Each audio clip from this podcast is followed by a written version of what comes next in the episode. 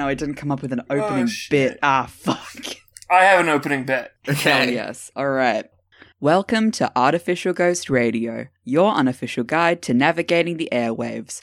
I'm Miles that missed his friend Mars very much. And I'm Mars, who missed their friend Miles very much. It's been two whole fucking weeks. Uh, and uh, this is a podcast where each and every week we rediscover what makes music so special. And alongside us two friends, we have an additional third friend. What up, what up, what up, what up, what up? I said that so aggressively. we have another friend. I'm a friend. Oh, brother. uh, Cream of the crop. it's it's Andy. Hey, it's gang. Andy Andy. from from from Andy Pendy. I'm a pending Pendo pal. Pendo. Yeah. Um I I am literally incapable of saying the actual name of your podcast because it always just comes out as Andy Pendy. That's valid. Is My- it is it the accent or just because your brain bad? just because my brain bad. It's ending pending. Ending pending? Uh, yeah, I'm Andy Ending Pending. from Ending Pending, and I'm I'm really stoked to be here. I really, really like this podcast. Aww. thank you. Yeah. Thank you. That, Uh, that's so like somehow that's bizarre to hear because I'm just like Mars and I are just doing this in a fucking wind tunnel. and I'm like, I don't think anyone actually listens to this. I'm pretty sure Mars and I just have a two hour conversation every week. We get such little like interaction and feedback from our listener base that I feel the same way. And then Yeah. like I'll go to LARP or something and uh an acquaintance, like someone I don't really know, will come up to me and be like, Hey, I love your podcast. I've been listening to it. And I'm like, What the fuck? And I'm like, I do a podcast. why why why have you waited till this moment when we're like Right, yeah. something is happening Oh, I to know. tell me? It's so scary because sometimes I'll tell a story about someone I know, and then I'm like, oh fuck, what if they listen to the podcast and I'm going to get the shit kicked out of me? Um yeah, I I I don't know. Like it, it's kind of weird to be making like a creative thing and just put it out there and just like people listen to it but don't give you anything back. yeah. You know? I I'm kind of used to it because like being an artist, I'm so used to people just hitting that motherfucking like button and not Sure. saying any comments or like retweeting, reblogging, anything like that. And just Leave sort a comment, you that very- fucking coward.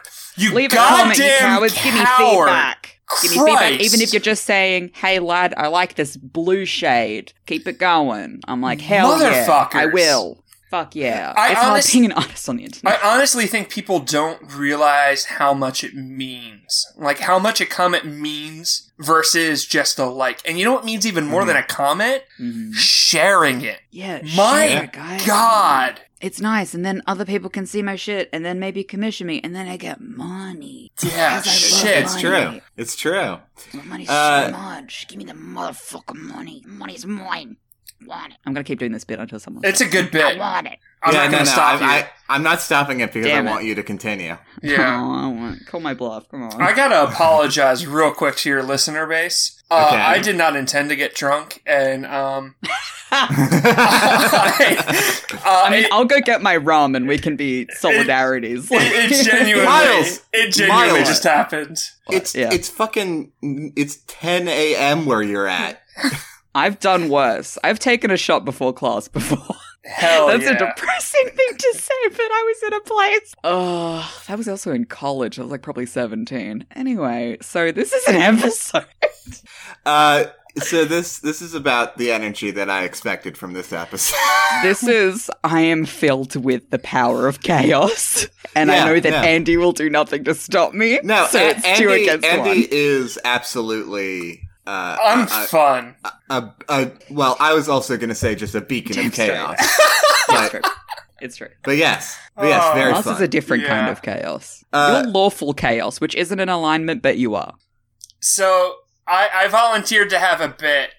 Okay, Hmm? yes, you And I- you you have a bit. I have a bit. Uh, speaking Okay. of alignments, my bit is Ooh. what D and D class, and if you're not familiar with D and D, then like what fantasy? No, no, arch- we- okay, we are. You are okay. Oh, cool. I'm a What- DM. Yeah. Oh, rock and roll. Fuck yeah. What D and D class are you in real life? If you were Uh, have oh, in, in real life. in real life, not like which one Well- do you like to play the best, but if someone were to Oh. roll up stats for you right now, what class would you be? I want to say wizard for shoresies because not only am I squishy, but I love occult magic stuff and I like studying and writing essays. Good I'm answer. very wizardy. Yeah. Um, so hi, hmm. Aiden. What's your dump stat? Ooh, Oh, my dump stat's intelligence for sure. strength. I have a strength of two. I am a beach ball with arms. um. Uh. Hmm. Hmm. I, I, mean, feel my like my Mars could be a type of fighter or barbarian or like a sorcerer. Ooh. Okay, now I guess I guess maybe explain the fighter barbarian thing a little bit. I'm not saying that I'm not with you, but I do want to hear. You're very your reasoning. angry, and I feel like you could do a kick. I do You have. could do a kick or two. I Could do a Kick. I, do I- it. Could, could throw an elbow. look, I You do. chuck an I, elbow. I do have some decently powerful thighs. I will say that. Don't tell me that. So, I, Gross. I, I don't know you as well. Um, Mhm. I will say that I, I really respect your passion. Mm. When you get really passionate about a topic, I know that it's worth listening to and that your insight on it is um, holds a lot of weight. And so I do like barbarian for you. I do like barbarian. Yeah, Okay. Because- because I don't necessarily define barbarians via anger. I define them by passion. Okay. I think same. Yeah, it's it's definitely like a a big friend energy. I feel like this is when like my friends were telling me that I was a Slytherin. I'm a Slytherin. That's a compliment. Uh, Well, well, because I, I'm a main bitch. I've, I've- never, I've I've, never exclusive- actually, I've never Hmm. actually read any of the Harry Potter books, Mm, mental. and I've only seen two of the movies, and I don't remember them. That's fine. Not intentionally, but I've exclusively dated Slytherins the past seven or eight years. Okay. And how not, well did not, that not go? intentionally, it just kept happening. Just kept happening. Okay. Well, I'm engaged I to one of them now, so it worked out. So that's good at least. We know, we Hell know that at least one of them is chill. Uh, Uh, s- I think so, I've dated. I think I've dated Slytherins and Hufflepuffs. I think that's my jam. Evan and I are not each other's typical type. Hmm. Uh, Evan likes small, teeny tiny dudes. And Petite, discreet. Yeah, he, he needs someone smaller than him. And for me, typically I need someone who I think could beat me up. Like Jason Momoa is like my Oh my ideal perfect Ugh, partner. fucking hot. I mean, I watched I watched Aquaman for him. Like I haven't, but I, I will. watched I watched Justice League for him. and that's fucking saying something. Yeah. So um I like and Evan is is far away from Jason Momoa. But we like he and I just work so well together. So when people are like I only date this type, I'm like, "Hey, like having a preference is one thing, but saying you only do something like you could be missing Yeah. out on something perfect." Because I genuinely we think that Evan and I are perfect for each other. Yeah. damn I right. think that my types, my two types, are your typesies. my big are are big strong dumbasses. That's, every, that's everyone's type. Travis You got your Willingham. You got you got your Uh, Travises. God, he's well, fucking hot. Yeah, I he fucking is. love Travis so much. Yeah, he's fine. But it's big dumbasses. It's big dumbasses and it's goths who can kill me. Ooh, Okay. good types. I'm trying Yeah. to think of a, a person that would fit that criteria. Real, real quick. I'm vain, and I didn't say my D and D class, and I, I need. Yes, Oh, yeah, do. shit, I forgot please to ask. do. It's all good. So I used to be a pastor before I came out, and Love. all of all of my friends uh, always were like, "Oh, well, you're a cleric," and that never resonated with me because, like, even when I was a pastor, I like I never connected with that class. Hmm. And one of my friends uh, said, "You're not a cleric. You're a warlock with a Jesus pact." And I was like, I was like, "Holy shit! Holy shit!" Fact is It- very good. It was honestly like figuring out that I was queer. Like when he said that, like it a light it, bulb. it was yeah, it was like, "Oh god damn, like you you nailed it." Uh and so while I'm definitely not a cl- uh, a warlock with a Jesus pact anymore, I I still identify very hard as a warlock. And I would say I that love that. I would say that my pact is with myself. I draw my power from myself now. I love that. Yeah. I think it's nice. Like Fantastic. I, I like warlocks with different like uh ideas of what it means to be a warlock because I feel like Mhm. warlocks are very like uh in a box of being sort of evil sugar kids. Eldritch. Yeah. You know. Yeah, Eldritch, Cthulhu types. Yeah. I could also see my pact being with my cat. Oh hell yeah. Yeah. But that would make me evil is the thing. my my kitty's very good. Um, I would say my dump stack is is constitution while uh, Hmm. I would say I'm kind of physically like can I handle pain pretty well. I don't handle Hmm. being sick well, and Hmm. uh, I Yeah, tend to give myself pizza tummy, which is when I eat a whole pizza and then bitch to Evan that I don't feel good, and he he, he scolds me for having pizza tummy. Because you're Boo Boo the Fool. Uh, I love so, Andy, Yes. What is the theme this week? So of uh, clerics. yeah, I, I I seeded the theme. I seeded it. I, hmm You sowed the seeds that will eventually blossom yeah, into some of the this se- delightful episode. some of the seeds will fall on the rocks and and grow shallow and wither. Some will fall on the path and get eaten by ravens, and some will take root in the good soil, and we'll discuss them. That's Um, beautiful. Thank you. I stole it from the Bible. Uh, this the theme. I wouldn't know. I was raised atheist. The theme is songs that are about God but are not worship music. Now, I think that I I don't think that that's necessary. That's not my, what my understanding of what the theme was. Oh, the theme is songs that are about God but are not like overly religious or no, not no, praised? yeah, no, that- yeah, I, I, I got that. I think at some point I somehow conflated that into songs about faith, yeah, songs about faith. Yeah, that's that. That's valid. uh, which isn't about necess- It's not really the same thing. It's similar enough. Songs that are about faith, but maybe are not necessarily like. So when when traditional. when I think of songs about God without or songs about faith without any sort of disclaimer, my mind goes back to like 2006, where all I was listening to was like Christian contemporary, and I don't. yeah. I don't think anyone here brought some DC Talk or Newsboys or Amy Grant or Jars of Clay, You know what Now- I didn't? now I didn't you- bring any Christian rock.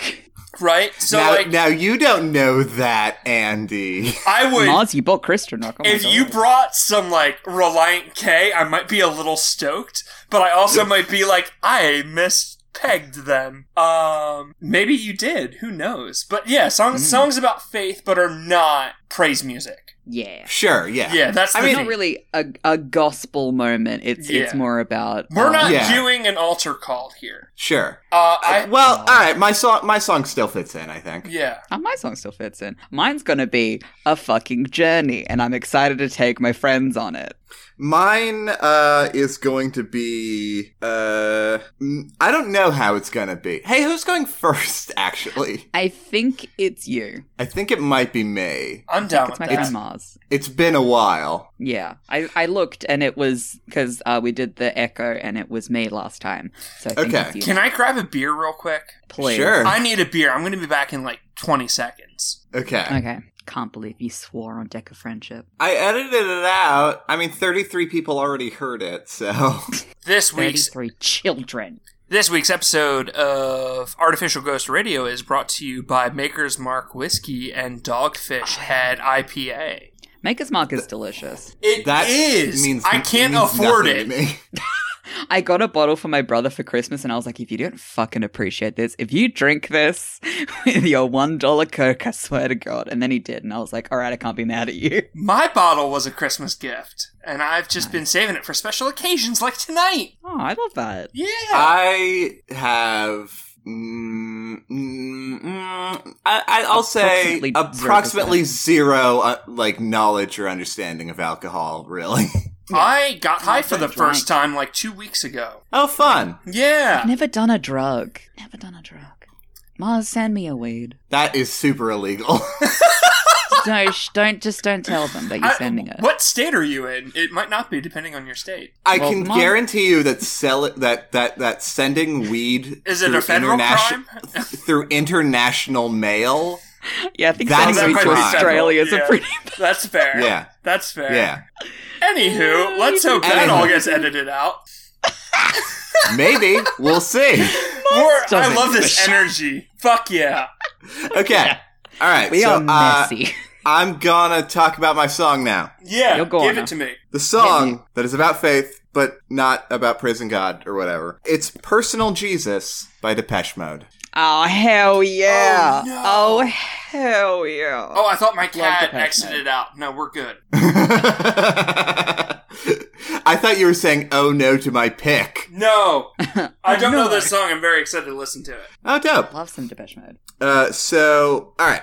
Uh, I'm gonna be 100% real. Uh, because I don't know that I'm really the best person to be talking about faith. Uh, I, d- I don't have much experience with religion and like, you know, faith and religion are not the same thing, but are linked and like conversations about faith were just not a part of my life growing up because we weren't the type of household to, uh, to go to church. I'm so interested to hear your opinions on it. Then, like, I think Yeah. that that genuinely is a valid uh, relationship to faith, and that you have an insight that other people would not have, which is interesting Now- to me. Now, Andy, you say that, but literally, I mean, my only memories of like the three times that I went to church are the free donuts that we got at the end. Like, that's my Fuck yeah. relationship with church is free donuts.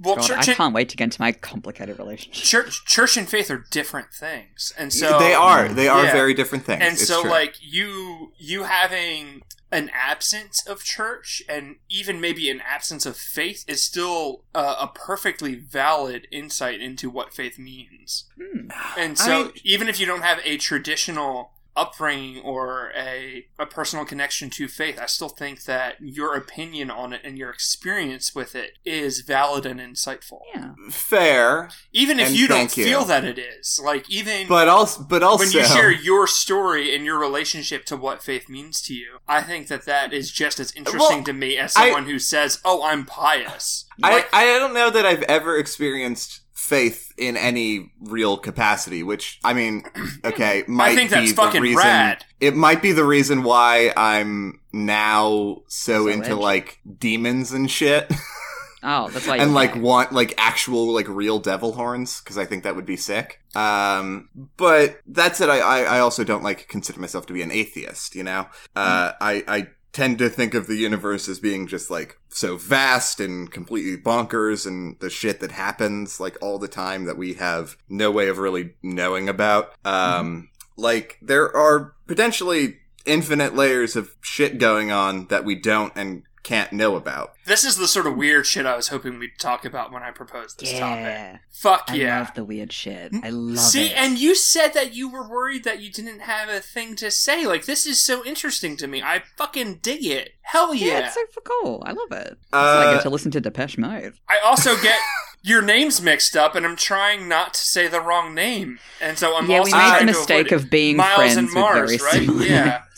yeah. Uh, You were look, Mars, who is just s- speaking about faith, right? Mhm. Hell yeah, I was right. Uh, yes, I, I'm. Mars I'm has Mars. the sexy I'm voice, Mars, and Miles has also, the generic trans boy name. But also, uh, sometimes even I switch our names up. Uh, it's always funny when that happens. When you're like, "Hey, Mars," and you're like, "Ah, fuck." yeah, it, yeah. Um, We But, have the yeah. two trans names. It's fine. it, it might be sort of a, a cop out answer, but like my response to like, do you believe in God is, I don't know, anything's possible.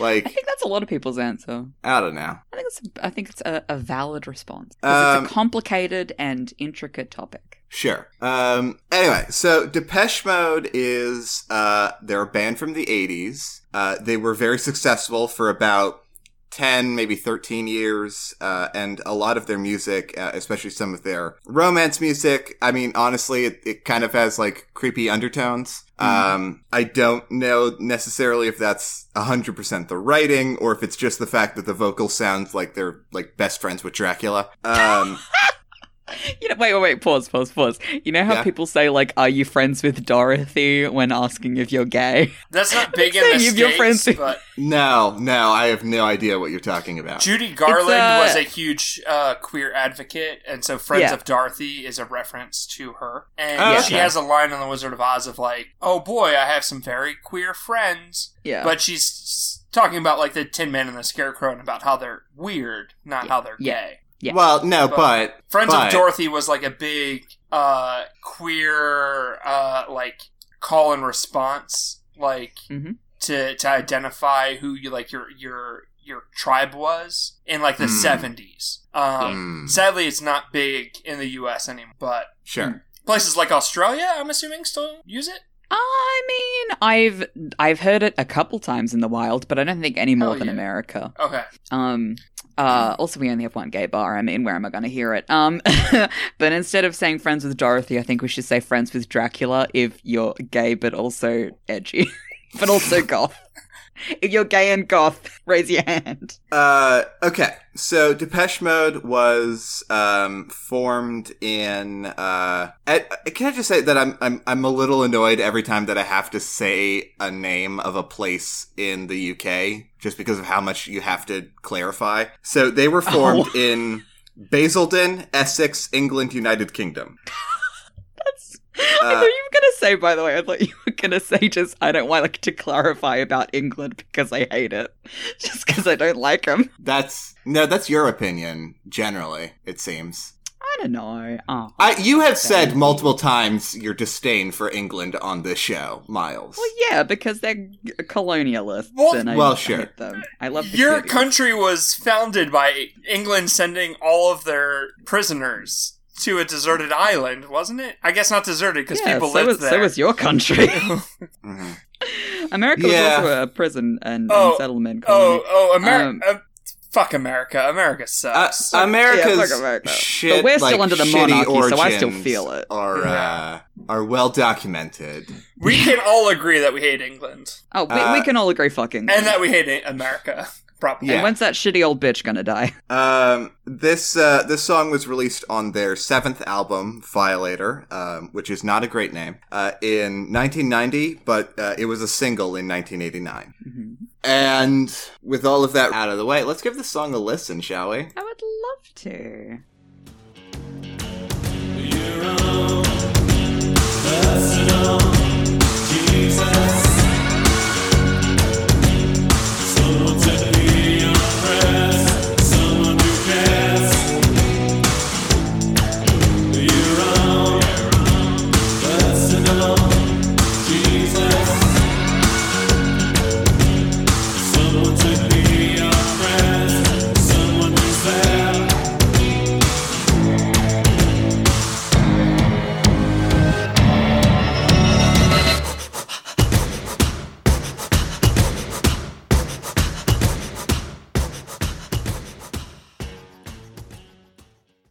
So So.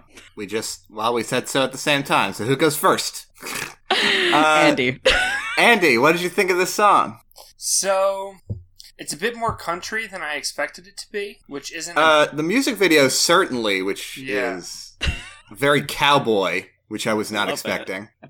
what I find really interesting is this idea of wedding by the telephone. A lot of people seem to connect prayer or faith with making a phone call. Not just in this Mhm. song, but in, in a lot of secular songs talking about faith. I saw I see that theme because I did a lot of research for this. Probably love. probably more than I should have. Um, Finally, someone does research on this show. but For the real. the idea of Oz. Making a call making a phone call makes you vulnerable and and saying a prayer makes you vulnerable. And this idea that we're all looking for someone to forgive us and we're all looking for someone to hear our hopes and our desires. And the the the lyricist or the artist is saying make me that person. Like reach out and call me. Make me your personal jesus. I find uh to be a universal feeling. We're all looking for that whether you're a person of faith or not. You're everyone is looking for someone that they can be vulnerable with and put their their hopes in and be honest with and open with. And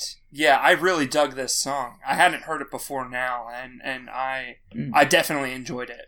I now, think that's a beautiful interpretation. Well, it's it's a it's a it's a beautiful interpretation, and also, as far as I can tell, the sort of official explanation for this song. Um, but I find that very interesting because I have a very different take on it. Oh, Really? I'm Yeah. very excited to hear. What- what's your spicy take? Uh, to me, uh, I think think of this song as being about the commercialization of faith. Ooh. Ooh. Uh, love. Yeah. So yes, according to the songwriter, uh, it's supposed to be about love or some shit.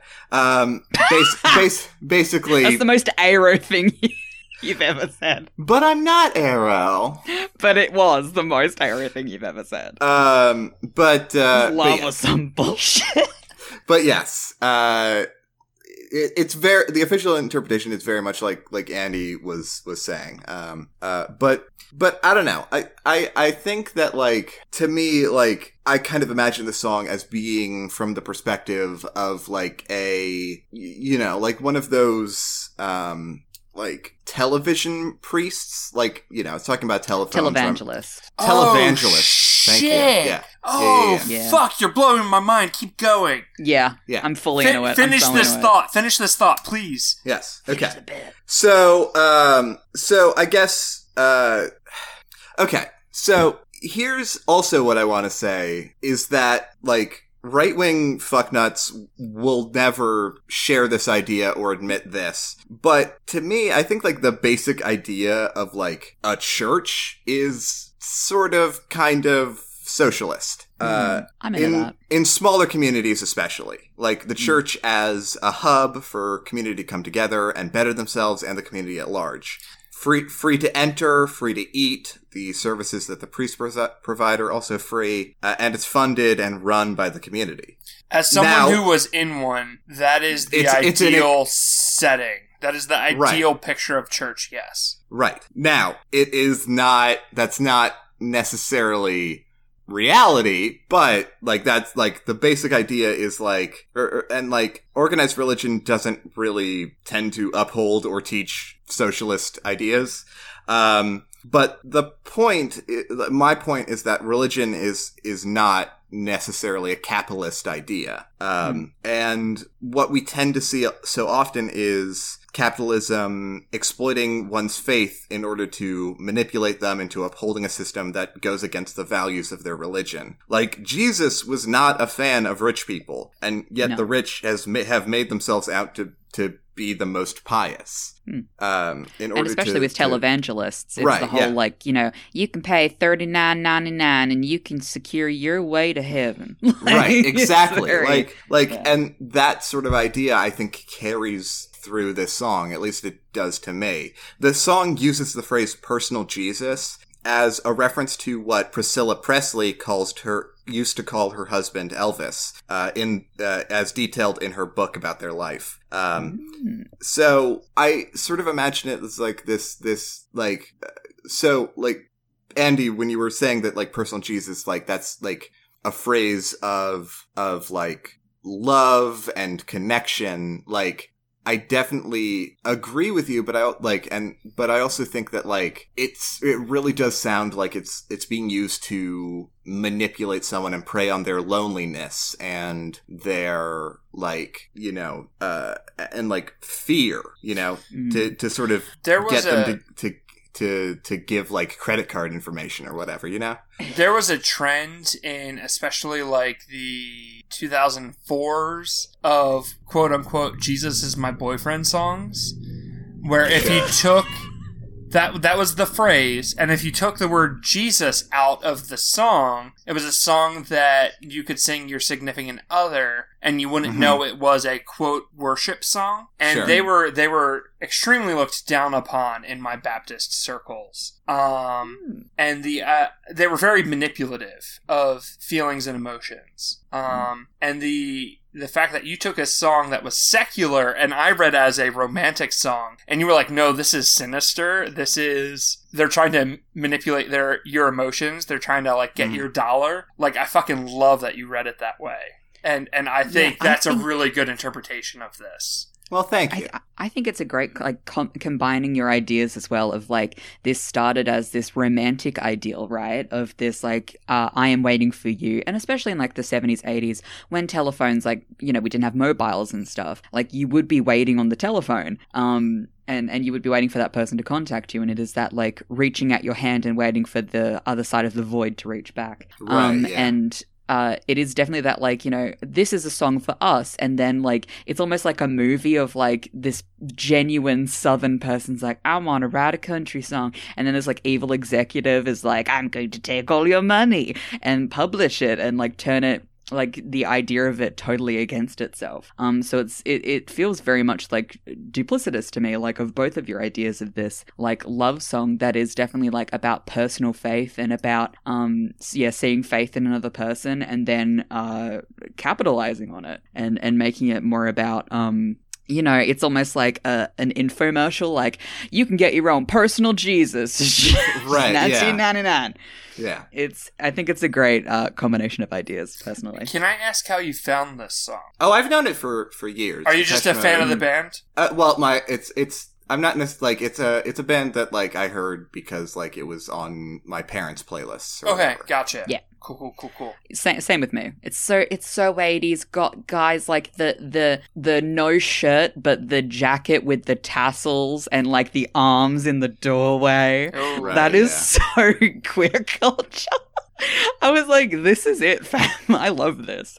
It's a great energy. Uh, yeah, and and for for me, like the the the song itself, like it it you know, like it sounds really good and also deeply 80s. Um, Deeply hated. although, yeah, again, I guess it t- came out. Well, no, it still te- came out. It was a single in the 80s and then properly released in the 90s. I was But going anyway. to say this feels very 90s to me. Yeah. Um, it, it's that middle, like the in between between the 80s and Yeah, 90s. yeah. Um, I I love the little like like interlude where somebody's breath is used as percussion. Um, This isn't a song that I would put on a playlist, but if it came on the radio, I wouldn't turn it off. exactly. It's and I love like the twang mixed because like Depeche Mode is very like synthy and very like yeah, traditional 80s like synth pop sort of alt rock sort of stuff Mhm. and to have like that like weird acoustic twang in the background and this like weird fun cowboy energy is just like a very fun breath of fresh air to me and maybe I just read it as being like a sinister song because um the who because the album title's Ooh. gross Well, the album title is gross, but also the vocals um, by Dave Gahan. Uh, he just sounds like he just sounds so like off-putting, you know. i get that i get Uh, that I don't know. He just sounds like a manipulator. He looks kind of like a scumbag with the aviators and the yeah, cowboy yeah, hat. yeah. Just Mhm. tossing that out there, not to judge a person by how they dress, but I kind of low key judge people on how they dress. Aviators do like unless you really pull it off it does make you look like a douche Mhm. Yeah. yeah aviators a douche For the record, I think it's a little fair to make some prejudgments based on how people dress, because you intentionally dress a certain way, Hmm. and you It are is, telling uh, people is that presentation. yeah, yeah, pre- present how you pre- present yourself. I, I, I think to some Yeah. degree matters. I'm just tossing that Your out there. Maybe I'm a douchebag, but tell about you. Yeah. Well, yeah. It's and it's it's a it's a social signifier. I think as a- and, and I think as a queer person, Yeah. I've learned that you kind of have to in order to be safe. Like Mhm. make Yes. quick judgment calls of like, oh, is this person a homophobe or or or not? And so, Hmm. and like I've been wrong based on those prejudgments, and I've adjusted. But I, I think you have to kind of clock people when you're queer and be like, is this person going Yeah. to hurt me? Or You know, like like should I hide my engagement ring in my pocket real quick?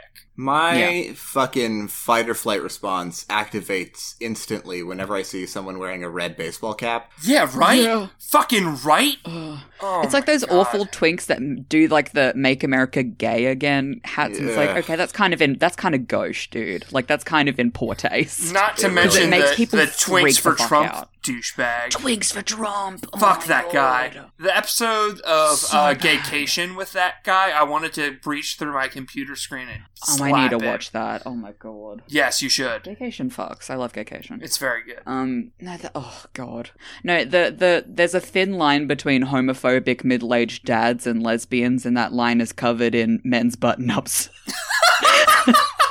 Not to mention Hawaiian shirts. Hawaiian shirts. I I'm so sad that the only place that has really cheesy Hawaiian shirts closed down where I live, and I'm like, no, I'm gay. There's a um I got it from Alex Flanagan from Cryptid Keeper, but there's a uh a s- uh, an internet store, and I sound like an old person calling it an internet store. There's an But- interweb store. uh, where they sell like thrifted items, and you can get Ooh. without seeing them, just based on size and style, uh, Mm. like five shirts or three shirts, and th- one of their like parameters is Hawaiian shirts. Love that. Yeah, It sucks. Like It's I rad. cannot. It's so hard for me to online shop, not only as like a trans mask person, but also as a fat person. It's like not only am I like this size, but then also have to go a size up because I have badonkadonk hips. my so I'm just like ah shit. my dude, I feel your pain as someone Mhm. who likes to present femme. It is very very hard for Oh me yeah, when I am built like a Viking. fully. It's so annoying. You're just like, well, what the fuck do I do now? Especially shoes. Fuck off with shoes. shoes are so hard to find. Two sizes up or two sizes down based on which way you're going, and that is very difficult. hmm I already have small feet, so I'm just like, I'm gonna get some kid boots. Mars, can you relate at all to this conversation, or just, Um. well? I mean, I, I can You're never. skinny. I've got. I'm. I am fairly. You know, uh, fairly skinny, but like also like. Um. I can never get any like. Because like I can never get any clothes that are like fun, you know, because Yeah. all of the clothes that you know like i especially shoes like they do not make fun shoes in my giganto size yup. It like, sucks. i can't i can't get any fun boots i can't get any any any any cool shoes it's all just fucking mm. sneakers and shit Yeah, Yeah. I'm an 11 and a half men's and a 13 or 12 women's, mm. uh 14 I'm- women's, depending on the brand for shoes, and that is Yeah. tough. yeah they do not make uh women's shoes that big very often yup. I've had It's basically like drag queen pumps, and that's it. I've had luck at um Torrid. Torrid makes like a lot of really good, cute clothes, but they're expensive. Um, yeah, that's also the thing is that like Play- if you want to get cute plus size clothes, it's always expensive. Plato's Closet. I've had some luck finding like some cute heels, uh, which is like incredible. Um, Mm-hmm. but that's like a thrift store. Uh, but like a high end thrift store. Uh, so again, slightly more expensive. Yeah. And then, um, her universe makes really cute plus size nerdy clothes. Uh, so if you're nerdy and looking for like a cute, fashionable thing that's plus size, her universe has good stuff. This episode brought to you by her universe. Yeah, if you want to sponsor uh, her universe, Honestly, go for it. I love you, Ashley. Um, it, it sucks because I, I, I honestly do love feminine clothes and I used to love dressing really, really femme. But it is that like you have to make a decision when you're a trans person of like, do I want to be comfortable or have fun? Or do I want to get gendered correctly? Or do I want people to look at me the way that I want them to look at me? I feel that way so hard with suits. Like I really love I wearing know. a good Oh. suit, but then But it's then everyone's going to be like, oh, hey, manly man, how you manning today? yeah, and it's like I don't want to talk to you about the sports ball game that was last night. I don't know For the last time, anything don't about know. it. I don't know anything about sports ball. Please, I don't know anything about Peyton Manning. Please stop asking me questions. Fuck. God, Anyway, we got so off track. anyway Yeah, hey, music. uh, so sorry. hey, hey uh so andy Yeah, andy andy andy Andy Pandy. that's me. A- Andy Pandy. yeah. Um. Uh. What? What's your song? So here's the deal, everyone. I had I had like five songs that I was really torn between, All right. and then I had narrowed it down to two. And hmm. one was something that I could get really personable personable, personal. God, I'm drunk.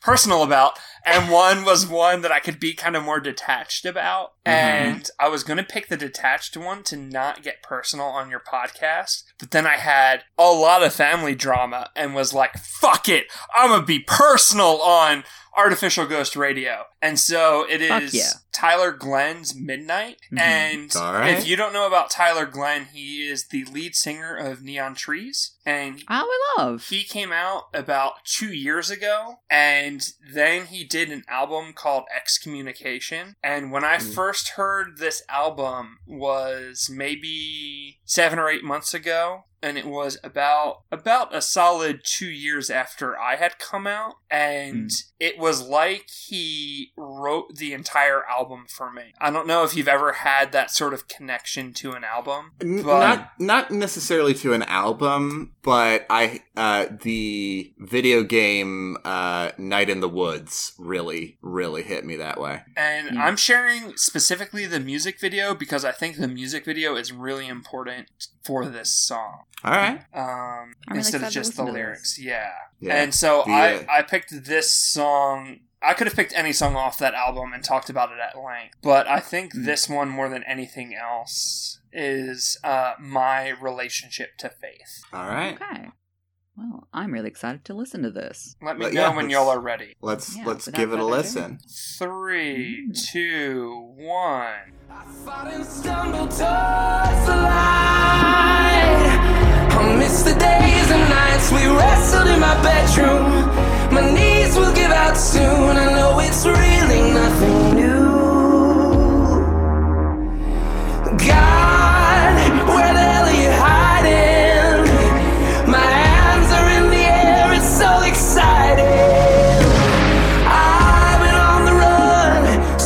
I'm not coming Sunday. It's alright. I'll probably talk to you at midnight, God.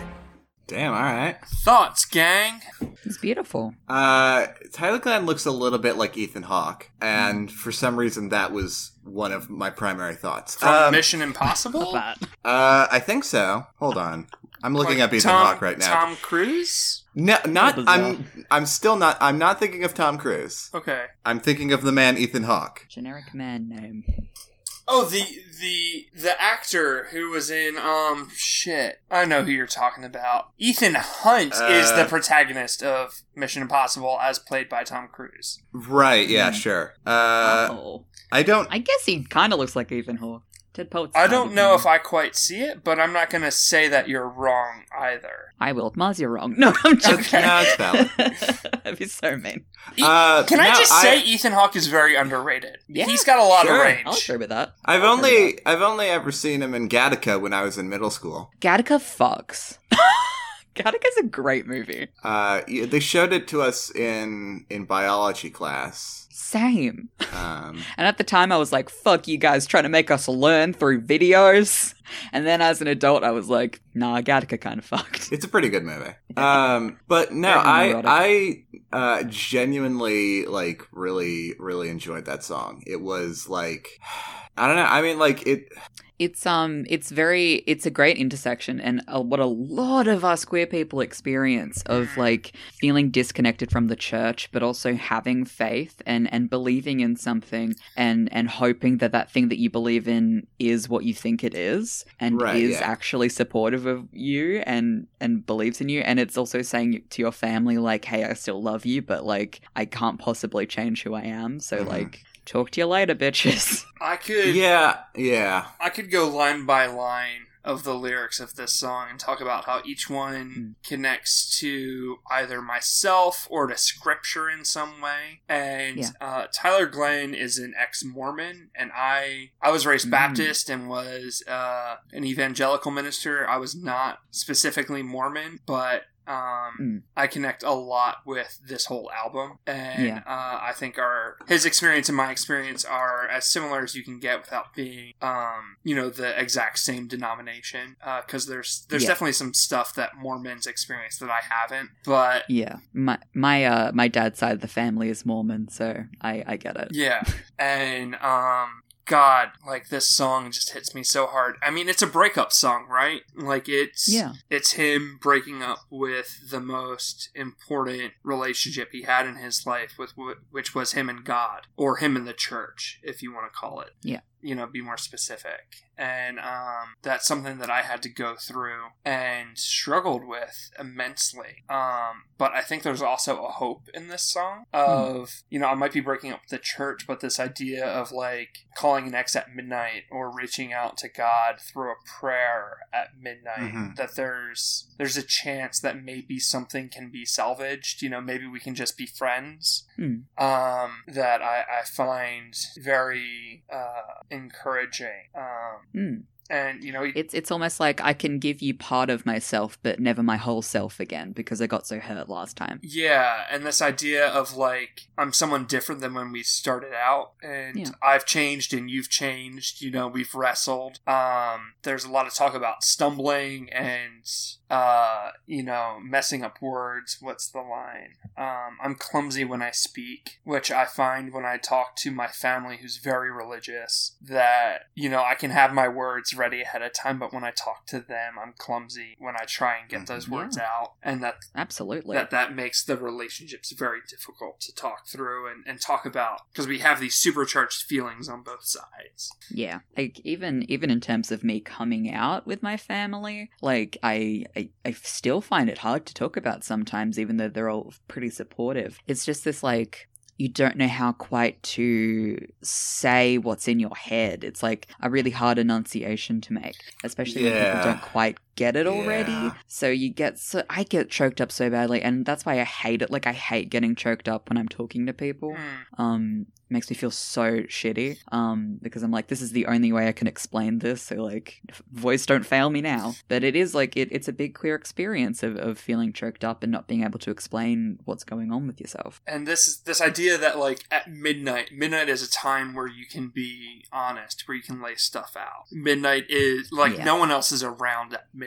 like it's just Yeah. you and and god whatever you view god as and like that's when you can have this honest conversation is Mm. at You at know, midnight you know what this reminds me of? What does it that remind you of? that idea is um several well like at basically like at the start of me and Miles's friendship I was in Hi. a really shitty living situation um I was like living in this apartment with these two people who just like they just made my life there hell Miserable. and I was like honestly like pretty like scared of like what they would do because they didn't want me there like they uh they at, at one point like literally even though I was on the lease paying rent, they they stopped me in the hallway and were like, "You don't live here anymore." fuck Yeah. them Um, and that's when you had to move back so that's when I had to, yeah. So, um,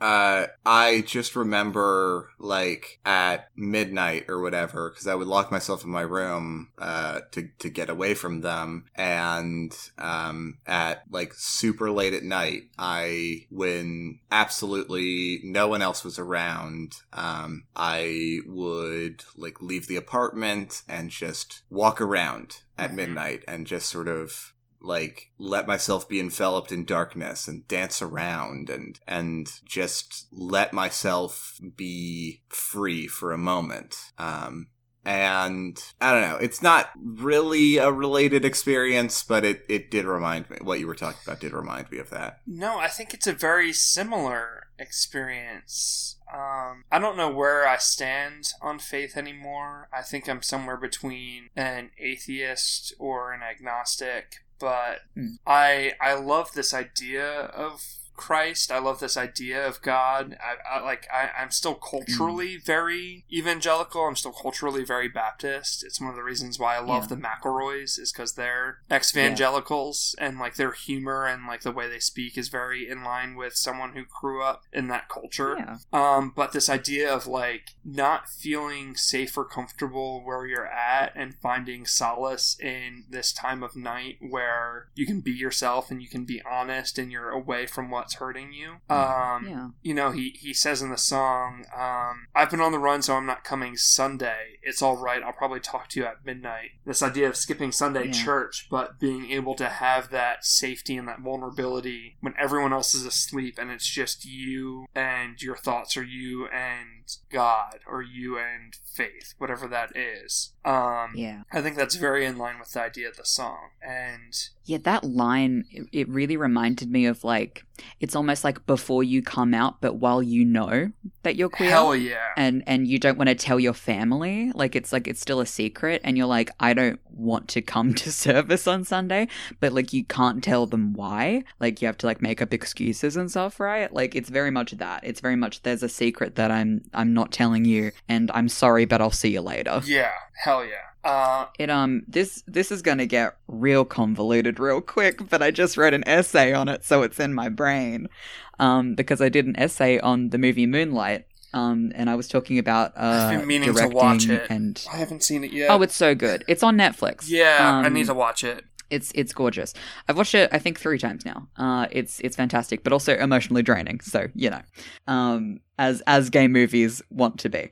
Uh, but yeah, so I was talking about the color language and the directing of Moonlight and how um, uh, and there's this great video that I've mentioned before on the podcast called uh, "The Rise of Bisexual Lighting," uh, where a lot of things are pink and blue and purple lit now, like in music videos and movies and stuff. Um, and uh, the the creator of the video had this great line of like, "We see this rise of uh, pink and blue lights now because they aren't lights that you find in nature.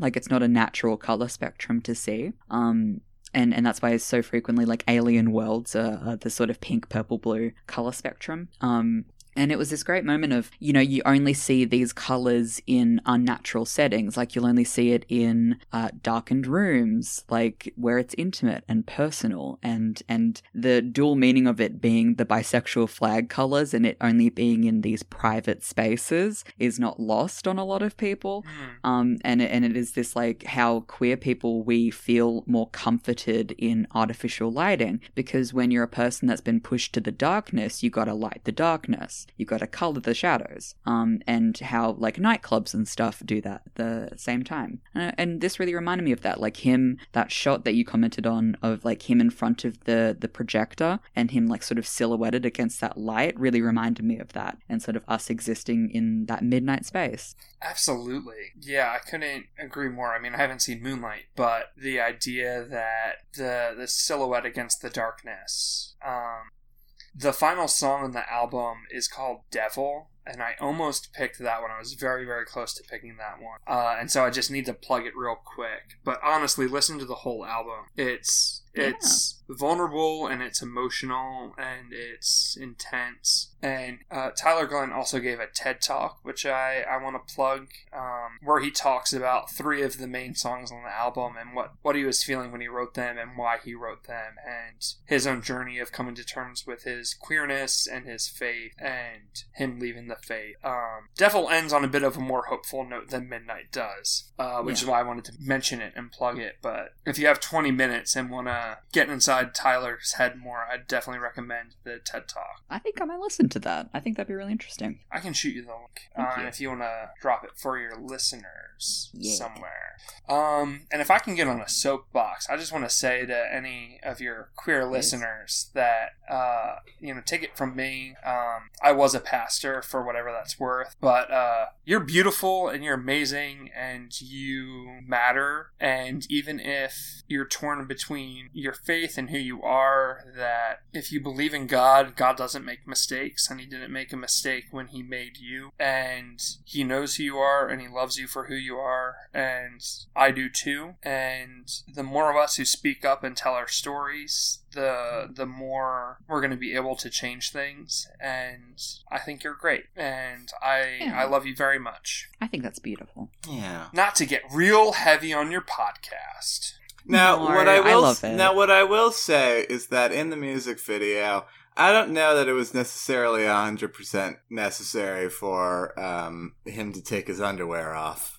I disagree. I Okay. really I also disagree. disagree. So Yeah. Now, I do. I, I want to say I do understand the changing of clothing as a metaphor, like you know, as as being you know, because he starts off in this sort of stuffy suit, and then he gradually you know takes off his clothes, and then switches into this more like queer. um, queer, fun, shiny outfit where it's just pants and a jacket. That's all you know, like. Gasly. I I absolutely uh, get that metaphor. However, I'm just saying that realistically, uh, his whole downstairs situation would be very uncomfortable without underwear in those pants. yeah, those pants would be uncomfortable. But I think Yeah. the reason why he strips to his underwear, and it's a very deliberate shot when he takes his boxers off, and hmm the camera doesn't show anything. The tra- the camera travels down with the boxers. If you're listening to this and haven't seen the music video, um, I think that it's necessary because there is a. I, I've used the word vulnerable a couple times now, and so I'm looking for another word. But there's a vulnerability when you're naked. Um, there's an honesty in nakedness. And I think this this breakup song is very very honest about coming out of the closet and it's very very honest like he's he's exposing who he is in this song and he's exposing these feelings that he's kept hidden. And All I'm saying is that he would chafe his balls. he would That's, he would chafe his balls, but it's it's it's a necessary just like you chafe your balls when you wear sexy sexy tight pants without boxers. You chafe your balls when you come out of the closet to the church. There's a chafing of balls that happens when the church excommunicates you. I would know Andy, don't say chafe the ball. I was One more time. excommunicated. No, The, the evangelical church, who does not typically excommunicate people, made an exception for me. Jesus, that's Christ. awful. I know. They don't do that because that's what Catholics do, and they don't like Catholics, but they made an exception for me. Jeez. Right? That's a patch on the sleeve. It was. I was like, shit. That's some heavy shit. Yeah, it is a chafing of balls. It's the chafing. of. that you know what? That really chafes my balls. it does. That really imagines my dragon. So that's why I think that's why I think it's necessary. Uh, it's Yeah. it's it's it's I, I almost think it's intentionally uncomfortable. I'm just think so. worried about the poor man's balls. It's all. I, s- you see, like I can't relate to this because I don't have balls yet. I guess I don't think I'm getting a bottom surgery. I I guess I'm I'm relating to to the chafing of my uh, boobs. I can't imagine putting on. It's a leather metaphor. It's a Inner meta. thigh. It's a meta. It's a Metaphorical meta- balls. metaphorical chafing. you Yeah, know? you can. on you- on your metaphorical balls. right. Yeah. God, disgusting. Guys, I'm fucking drunk. I should not I have had that it. extra drink.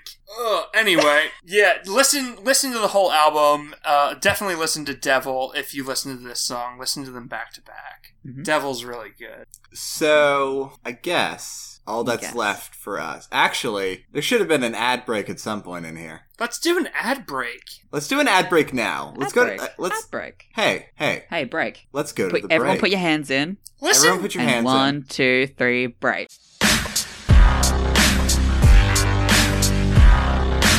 One, two, three, let's go.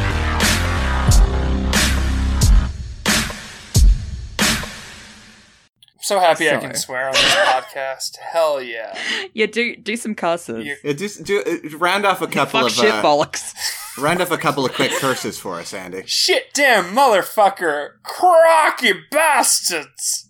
Crocky, you fucking fuck. Crocky, And you everyone, fucking everyone bastards. hit me with their favorite swear, just real quick. Oh, um, hmm. my favorite Or swear. cuss, or just like word that you use as an expletive, like a yell. Right, yeah, yeah, yeah. Um, So don't my know, I mean- my brother Hmm. was very big on taking um Bob Saget's name in vain. He'd use Bob Saget as Nah, a swear Bob word. Saget. So he'd like stub his toe and be like really Bob funny. Saget, uh, which That's hilarious. which always cracked me up. Uh, I love Christian love swears. Christian swears are That's very so funny good. to me. Um, but my Oh. I love a good, uh, like just a solid fuck, and I feel like Mm. fuck is so overused by people that it's lost part of it, like like some of its power.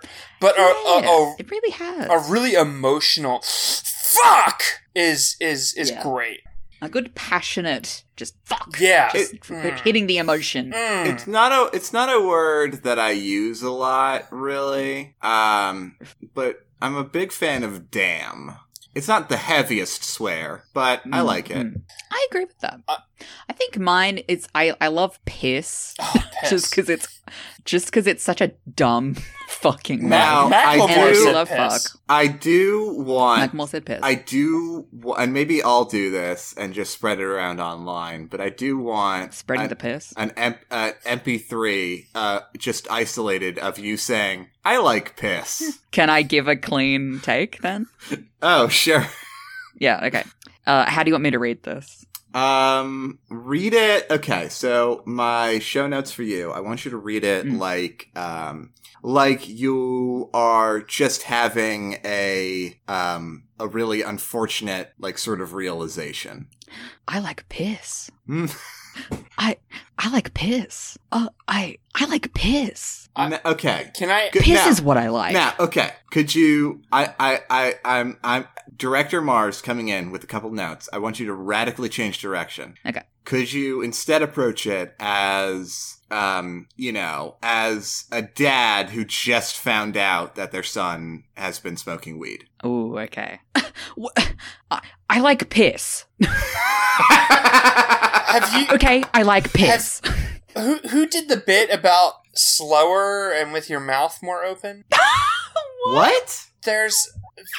It might have been like funny, funny or die, or uh, college humor, like early two thousands YouTube like comedy sketches. Might have been college humor. But there was a there was a bit about actors who were doing a scene, and then and then the director like kept coming in and coming in and being like, "Listen, take it slower and with your mouth more open." so weird. and it's it's fucking gold. And I might be too drunk to be getting the the exact joke correct, but you That's search fair. around, you'll you'll find it. Do a Google. Such such the yeah, space. you'll, you'll find it. It's very funny. any- it's worth you- watching. Do you want me to do any other takes if I like piss? Uh, Andy, do you do you have any stage directions, director Andy? yeah, Director Andy. I'm I, I'm just gonna do a bit because if I'm not the center of attention, I I literally die. Miles likes piss.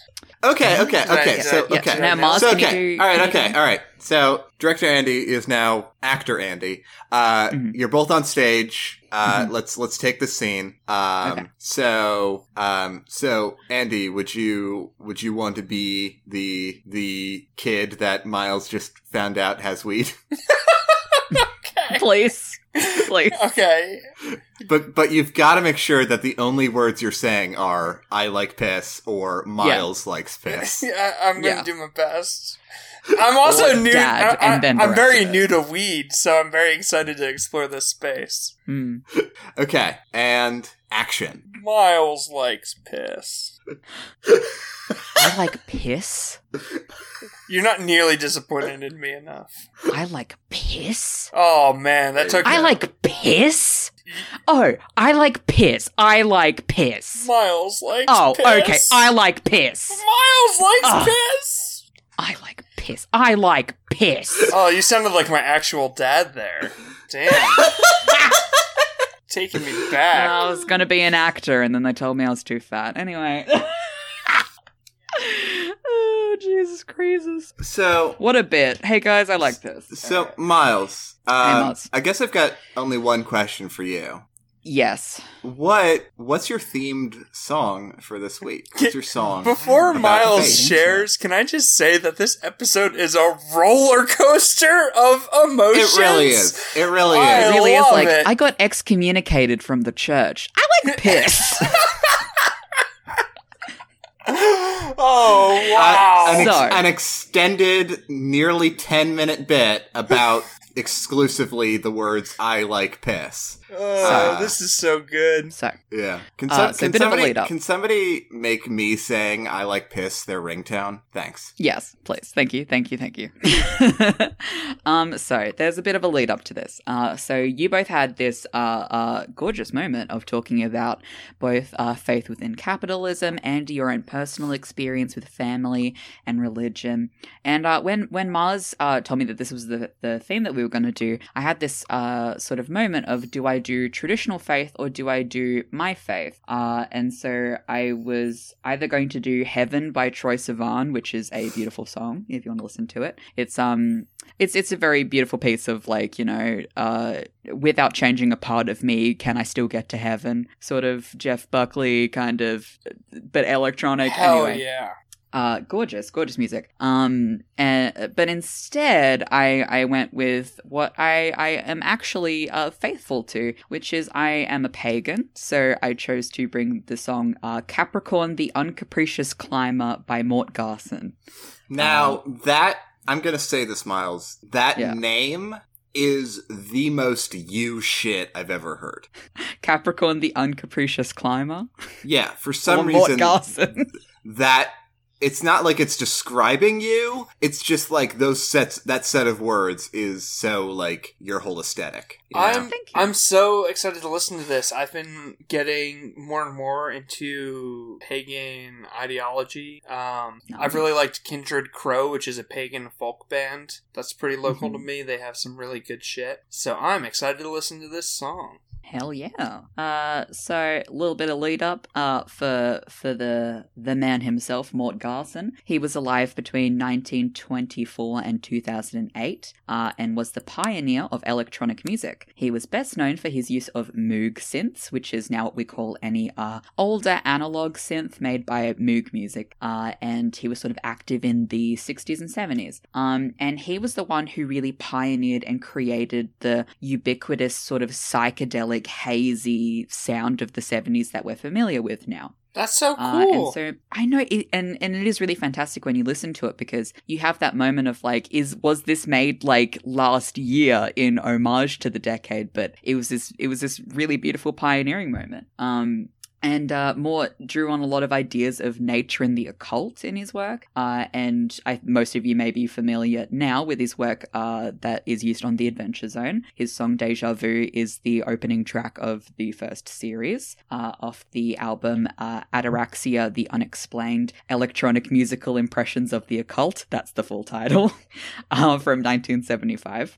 Uh, however, this song, Capricorn, is off his album The Zodiac Cosmic Sounds from 1967. Uh, and it is my sort of like one of my favorites. I think this like whole album is my favorite of his. Uh, and this song is really great. And I'm a Capricorn, so I was like, gotta bring it. say the title again. Capricorn the Uncapricious Climber, or the name of the album. Because the, the album from the Adventure Zone is Ataraxia, the Unexplained Electronic Musical Impressions of the Occult. What a mouthful. I love it. I know. I love a long title. I, yeah, I'm a Uh, big fan of long names. Mars loves it because then they make me say the full title every time. It's true.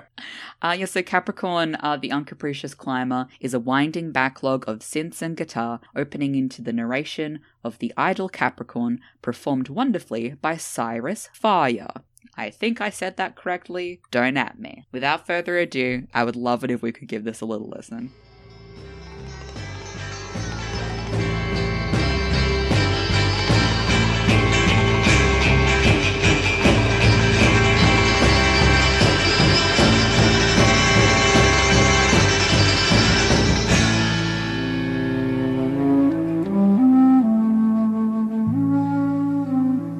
The mystery of music can melt into black and white, then dissolve into gray. Capricorn, convinced, can make gray glisten like white onyx. Yo, this shit was like like what fucking stoners were all about in the 60s. Fully. I was reading an article about him, and like one of the first lines was literally just like, "This is perfect for getting so blazed you can't feel your face anymore." it's like fully yes, that is true. Yeah. It really reminds me of Listener, who is you know a modern musician, but like Mm. poetry Are you over. are you are are you a listener of listener? I- I am. I'm not going to acknowledge the pun. Ah, ah, ah, but just like fucking spoken word over a weird riff and calling it music. I dig it. It's one of my favorite genres is taking music and saying, "I'm going to do some fuck shit."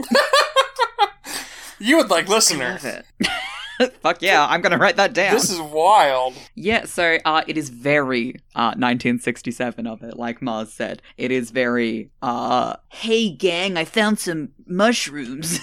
let's, let's just chill. Um, and I love the poetry, uh, re- uh, read by Cyrus. Um, the the beautiful like the uh, and I love that because also you know because music it's about uh you know scaling notes and octaves and uh how Capricorns are typically ones that like to be analytical and like to master fields and be experts within them. Um, and very like yeah, I don't know. It's just an interesting interpretation of, of the zodiac sign. Um, uh, so, so everybody, uh, I am, I would say, loosely pagan. I don't go to a lot of uh, gatherings with my like local uh, circle. That's not really like what I'm into. I'm sort of more hedge witchy, I guess. I don't know any uh, pagans who actually do organized shit. They all just do yeah, their there's own there's thing. a there's a couple Facebook groups. Luckily, you kind of have to like dig around, and it's a lot of older folks because younger folks sort of you feel kind of self conscious going to them because it's also like there's not a lot of designated. You have to do this to worship. Um, so it's sort of like, am I doing this wrong? Is kind of a big feeling in a lot of uh, pagan circles. Um, so I I've been pagan for maybe I want to say like nine ten years probably at this point. Um, and uh, I, I sort of loosely follow the uh, Hellenic deities, so that's the Greek mythology stuff. Um, I personally go for uh, Dionysus generally, um, because I, I sort of like what he stands for. Uh, the whole, you know, winemaking and ritual madness and religious ecstasy and, and the, the campness of theatre, I think is a fantastic sort of set of uh, uh, um, of ideals. Um, but uh, every season sort of depends on different gods to guide them, uh, and you you shouldn't forget about any of them. Uh, and so we're right now in the southern hemisphere in uh, Samhain, which is the sort of most important holiday, quote unquote. Um, and we're going into Yule in in July, probably on the shortest day. Uh, Samhain is really important because it marks the end of crop bearing seasons, uh, traditionally, uh, sort of the autumn going into winter time. Uh, so you have like a big feast, um, and it is to remember the dead and to, uh, you know, sort of pay homage to our lost ancestors, and then taking that and going, I will create a better future. Um, uh, so when I am dead, the world will be a better place. It's very like recycling into the earth holiday. Um, and I usually mark this occasion, usually with the autumn and, and spring events for uh, Dionysus, with like, you know, offering some bread and wine and, and, you know, sort of just being out in nature. Uh, sometimes my friend Emily and I will go uh, camping and do like a big bonfire, um, do some sort of food uh, that means something for the festival, like maybe honey cakes or or something like that, depending. Um, yeah, so like it's it's a it's a fairly small part of my life, but um, in terms of faith, like it's it's what I thought of when when I thought of this theme, and um, you know, the the zodiac and astrology is a big part of that, and and numerology, and even though I think it's kind of quack, like you can't really decide a whole person's like thing based on when they were arbitrarily born uh, out of twelve categories, like twelve categories for seven billion people. That's ridiculous. Um, but I think it's a an interesting informant, and even in terms of faith, like I'm not sure if the Greek gods like ever existed, or if they existed if they were actually gods. But I think the faith of being pagan is more being faithful to the concepts that they bring, and and being faithful to nature and the world around you, and to be faithful to yourself. And to put out the energy into the world of goodwill and intention and the intentionality of saying I am giving you I am giving back to the earth this bread and this wine because I have this urge to be better and do better. Um and so, I mean, I guess that's why I really like paganism. It's it's this belief in humanity and belief in nature to make the world balanced again. That's what I'm thinking. That's uh that's super interesting. I I really like the idea in the song. Um, in the first part of the poem, captures each note, holding it tight until it surrenders. This idea of Yeah. holding a knowledge or a truth tight until it surrenders itself to you. Um, Yeah. I I I find that very heavy of you know when you're wrestling with a concept or a belief that you hold it tight until it makes sense until it surrenders to you and you Yeah. can figure out what it means to you.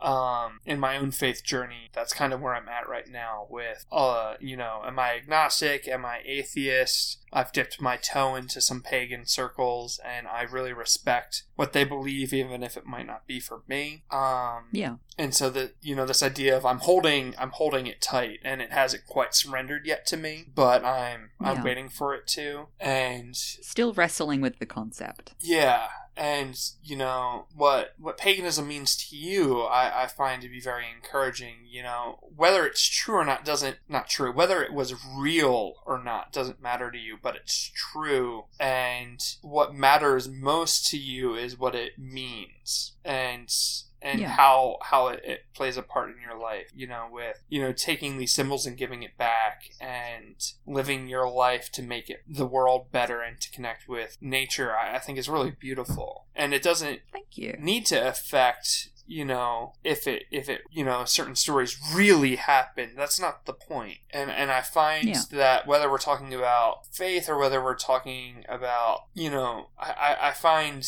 film criticism you know to, to just get completely off topic to be you know this this is what it this is what happened and this is what it and it's like you're missing the Yeah. point you're missing you're getting bogged down into like these little arbitrary details that don't matter whether or not the film was good. You're missing the point of what it symbolized. You're missing the whole story. You're missing you're missing the metaphor. And Nerd nerd bros really don't get filmic language, honestly. no Like, they don't. Yeah.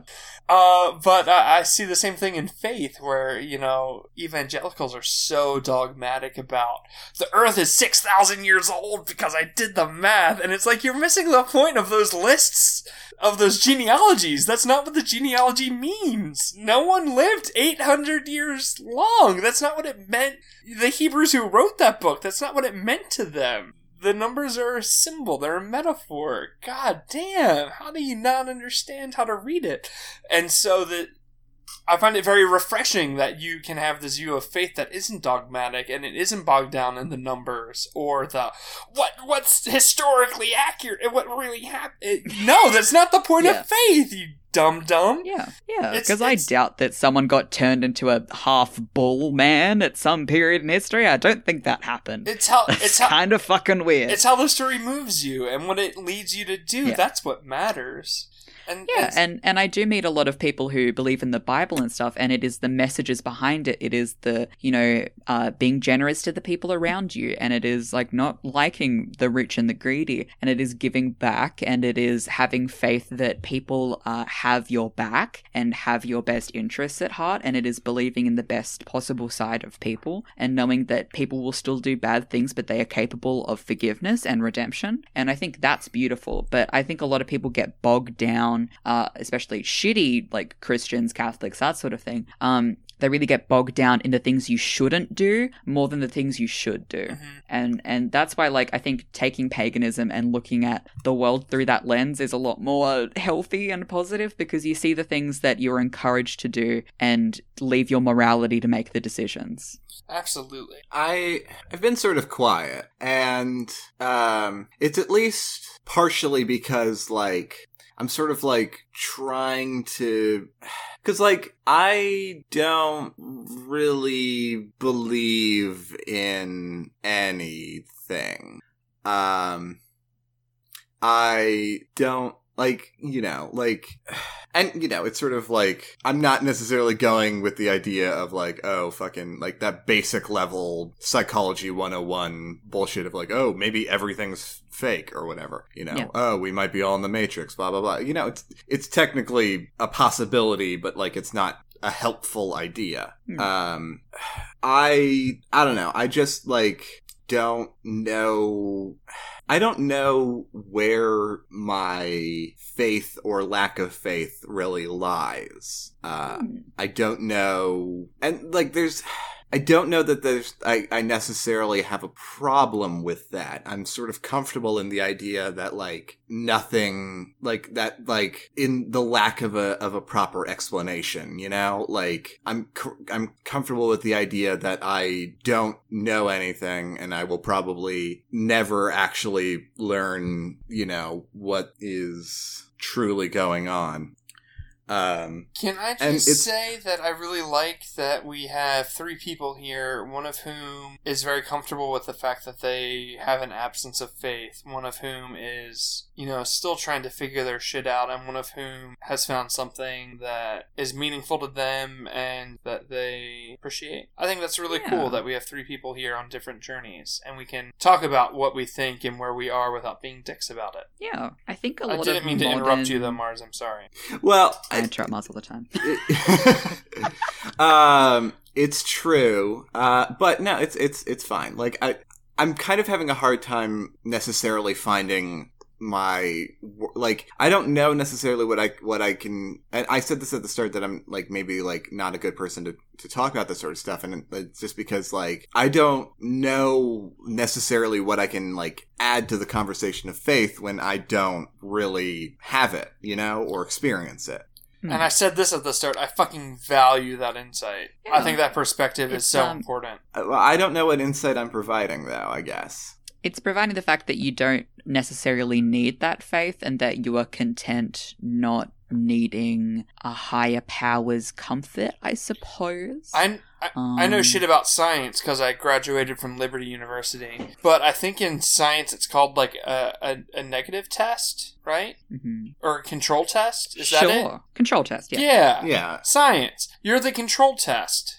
Like that's the Sure. insight you're providing is like Is does this make sense? And And, the- does does this compute with ideology and stuff? and that I mean, like, cause, like, I don't know, like, I mean, I- I'm gonna be fucking real. Like, I, I don't, like, I don't think that, like, the fucking zodiac or whatever. I don't think that holds. It, it certainly doesn't hold any meaning to me, and I, and I guess I'm confused at why it holds value to other people because, like, that shit is so easily like the idea that like w- per- people's personalities are assigned by when they were born is so easily disprovable but yeah, signed Capricorn at birth. but like it's not my job to come in here and tell you that your fucking experience is whatever. Like it I, like your experience is your experience. Like uh, what like what fucking what weight should i have on that? The answer is none. It's not my bi- it's like i don't know. I think that's the best opinion you can have on faith is I might not necessarily understand this and I might not necessarily have like had a deep uh, philosophical moment with myself of like can I believe in this? Should I believe in this? Do I believe in this? I think it's good just to have the moment of it's okay that I don't comprehend this because dumbass writes um and it is okay that other people do and it, it's okay to like not be a part of that. And I think that's like one of the positive things about modernity is that people can have these different perspectives and and the important part is to not get bogged down in what is right and what is wrong and just saying I believe you and I believe you in what like I believe that you believe in what you believe in. That's a really complicated way of saying it, but I don't know. I I guess I don't like telling people that they're. I I don't like having any sort of like influence on people's decisions. You know, I get that. well, I don't. Not your judgment to make, you know. for for Right. I, I think for you to say like I don't want to influence your perspective and your perspective is valid even if I don't understand it. Likewise, I don't want to influence your perspective, Mars, and your perspective is valid. And so Yeah. your your lack of faith or your um, dismissal of you know the supernatural or whatever you want to call it is valid, and I want to hear it because I mean, I, don't know. Ghosts, ghosts might be real. I'm not. I, I'm not. I think Hell yeah! Ghosts might be. Fuck they yeah. might be. They might be. I You know what? It is ghosts. definitely the thing of like agnostics. Like always made more sense to me because it's like I don't believe in God, but like I'm kind of dumb, so like maybe like I- I don't- I haven't seen the universe. I don't fucking know. I don't know. I guess. I guess you would call me an agnostic, but I don't know that I would call myself one. I don't think you have to define yourself. I don't know. It's just like being gay. And on that, I so I have I mentioned this earlier. My dad's side of the family is Mormon. My mum's side of the family is uh, Christian, and I have a like a gruncle, a grand uncle that is a pastor. Um, and he's a real right bastard. um, and He's and a having family members. bastard. He's a crock of shit, that one. Um, Gregory. Uh, no, he was a real shit. He was like evangelizing at his mother's funeral. He was like, all of you are going to hell because none of you come to church. Well, and also that's- my mom's dead. That's what you do. You like, take advantage of the grief to scare them into into heaven. Yep. Yeah, I was so mad at that, by the way, because my like kid cousins were there, and I was like, "Can you fucking know it?" Like while they're grieving. That is- sick. legit. That is a classic move. Yep. Yeah. Oh, he's the fucking worst. it is But, classless like, that's, though. It really is. No, but like my my and I don't like really interact with my dad's side of the family. They all seem like okay, and a lot of them aren't Mormon anymore. Um, they almost got me uh uh baptized. They almost got me attached Oh, to the Mormon shit. church. Uh, oopso dazo. Um, they like the missionary dudes would always come over to the house. Anyway, weird. It's a cult. Um, and on my mum's side of the family, like the the grandmother that died, my great grandmother died, his mum, uh, and him, like being a trans person and being a queer person, like I just didn't really interact with them anymore. Like I didn't interact with them anyway that much, but like after that, I was like, I don't want to talk to you people because I know what your reaction's gonna be. And I remember when she passed away, my like my maternal grandma was like, I'm glad you didn't interact with her at all after coming out because she was a real bitch. And I was like, "Thank you, Grandma." Uh, and and it's nice that like the the people in my family that um used to be Christian and now are more agnostic or or still Christian and don't really go to services have been really supportive of me and because they have this view of faith and of the Bible of like like I was saying before, like they take the good things and the good deeds that you're supposed to do and they acknowledge them and and let morality make the rest of the decisions for them. Um, so it's nice having family that still has faith and have gone through their crises of faith and, and have gone through different uh, life paths and have come out still being supportive and still being morally good people. It's nice. Yeah. Um, I think with bringing back to Tyler Glenn, how he ends his album Excommunication is with the line, I found myself when I lost my faith. Mhm. And I think that's that's really powerful for me personally, that I didn't really know who Andy was. I had an idea of who I was. I had this like little glimmer of myself that I constantly kept pushed down and hidden because of all the doctrine of who I was supposed to be that was laid on top of me. And it wasn't really till I came out and, you know, struggled with and then lost my faith in this evangelical look of who God Hmm. was that I really was able to see myself. And I really like myself and I really like who I am. And uh, while it was really brutal losing that faith and losing that relationship with God and with the church and with my family, I wouldn't trade it for anything because my relationship with, my, with myself is so much more valuable to me. Absolutely. And um, my relationship with Evan is more valuable to me. I would.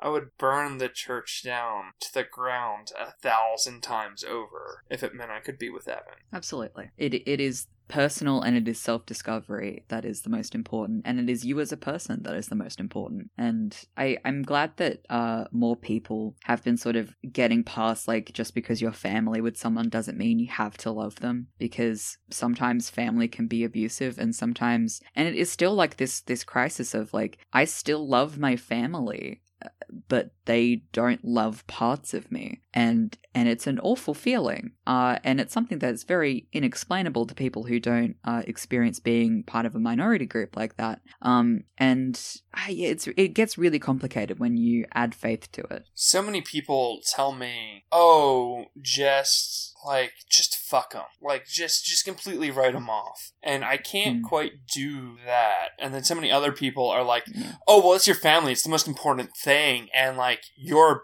bad if you don't value that. And it's like, Yeah, first off, fuck you. yeah, And I, I, I kind of blame Star Wars for how I see my family with this idea of like, I can't accept who they are and what they've done, but at the same time, I'm always going to have that hope for redemption. yeah.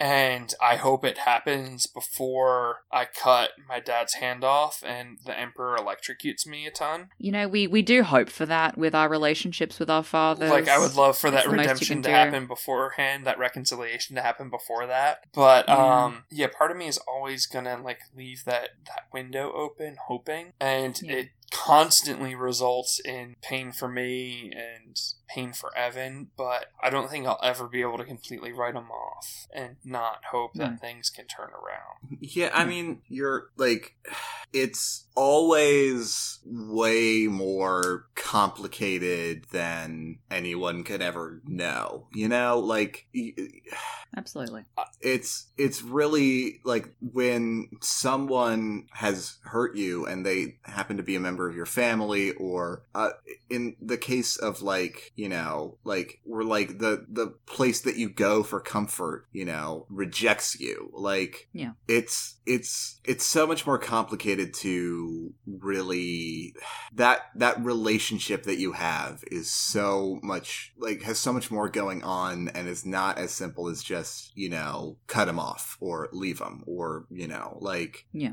I don't know. And that's it's part of the reason why i i feel like you know so awkward uh, both in you know like i don't want to to give advice. And also i also when people are talking about this sort of personal shit like i i tend not to say very much. And it's just like it's because like i i don't know like i don't i can't like know what that experience is because i know that it's way more complicated than you can explain it's more Yeah. complicated than i can know Everyone is made of intersections, and it is almost impossible to know everything about someone. And it is like that, like philosophical qualia. It is like unless you are that person, you can't know what they went through or are going through. Uh, and it's something that you just sort of have to reconcile with yourself and say, like, I, I can't know everything about you. hmm I'll, I'll say this too. Um, Evan grew up in the Southern Maryland, which is the South. If you've never been to Southern Maryland, and his family is deeply religious and very Catholic, even though Evan is not. And they were super accepting of him and I. And my family is from the North and from Philadelphia, and you would have thought that they'd be the liberal and accepting ones, and they weren't. So, um, even on People like to generalize like that and say, like, the South Yeah. is like super bigoted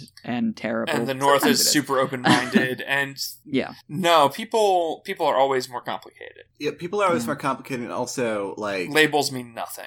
Exactly. There are shitheads in every in Yeah. in every like fucking Location has very Yeah. little to do with Yeah. it. for real. It is nature yeah. and nurture with your so like socialization, not with Mhm. necessarily your location. Shitty parents live all across the nation, It's true. and uh, you know. So this is uh a really fun podcast. I really enjoyed this discussion. yeah, I I really I really loved uh loved having you on Andy. I loved uh uh talking about all this. It is definitely not the kind of stuff that I normally end up talking about, so it was really sort of when you brought this this Yeah. theme idea, it was challenging but also exciting for me. Yeah, as a witch, I very rarely come out of the broom closet to people. So I think part of the the reason why I love your podcast so much is that music for me, I still haven't disassociated music with worship much. Like even though Mm, I absolutely. even though I like secular music, like I love me some secular music, uh, I still only listen to music to serve like a specific purpose in my Sure. mind. Like I'm gonna listen to this specific album because I want to feel this specific way. Mhm. very similarly to like I'm going to listen to music right now because it is serving the purpose of worship. And so I don't listen to a lot of music because I only listen to it when I need it to do something for me. And your podcast hmm. I listen to a lot of podcasts and your podcast is hmm. an open window to me, an open door of what music can be and how you can appreciate it. As I listen to, to you guys uh, talk about what music means to you and how it affects Hmm. you. And that's been very enlightening to me and very cool to see that music can do uh, other stuff than serve a specific function. It can be fun for the sake of being fun, or it can be sad just for the sake of being sad, or it can be peppy, or it can be all these Yeah. different things. And that's that's super cool and super encouraging. And I I, I love your podcast for that. And I'm super uh, humbled that you you y'all let me on to to talk about uh, a weird and different topic.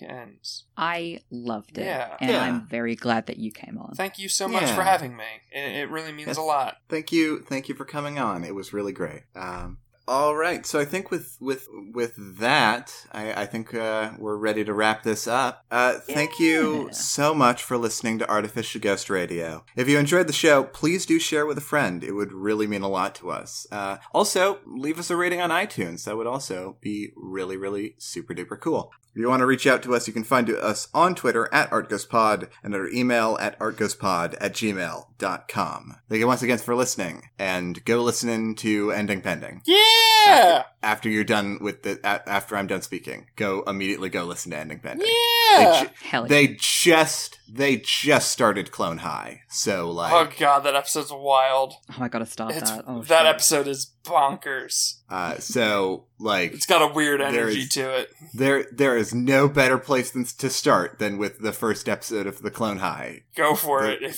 Buckle fir- up though. The Clone High. The cl- the Clone High. The Um, Clone High cinematic universe. Yeah. Uh, and and and and we'll see you on the other side, I guess. We'll see you on the other side We'll of see you on the other whatever side. happens. After When you ending die. after ending pending. What?